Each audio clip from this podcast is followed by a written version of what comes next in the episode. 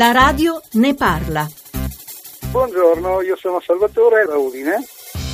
Volevo fare una domanda, cioè, tenete presente che ormai io ho 66 anni e se aspetto ancora cosa mi serve poi l'ape dall'aldilà? Speriamo che non mi occorra, però ho già perso molti colleghi che in questi anni sono passati a miglior vita. Eh, io credo che a questo punto il governo ci debba dare una risposta, perché il dubbio veramente mi assale. Vi ringrazio molto, buona giornata.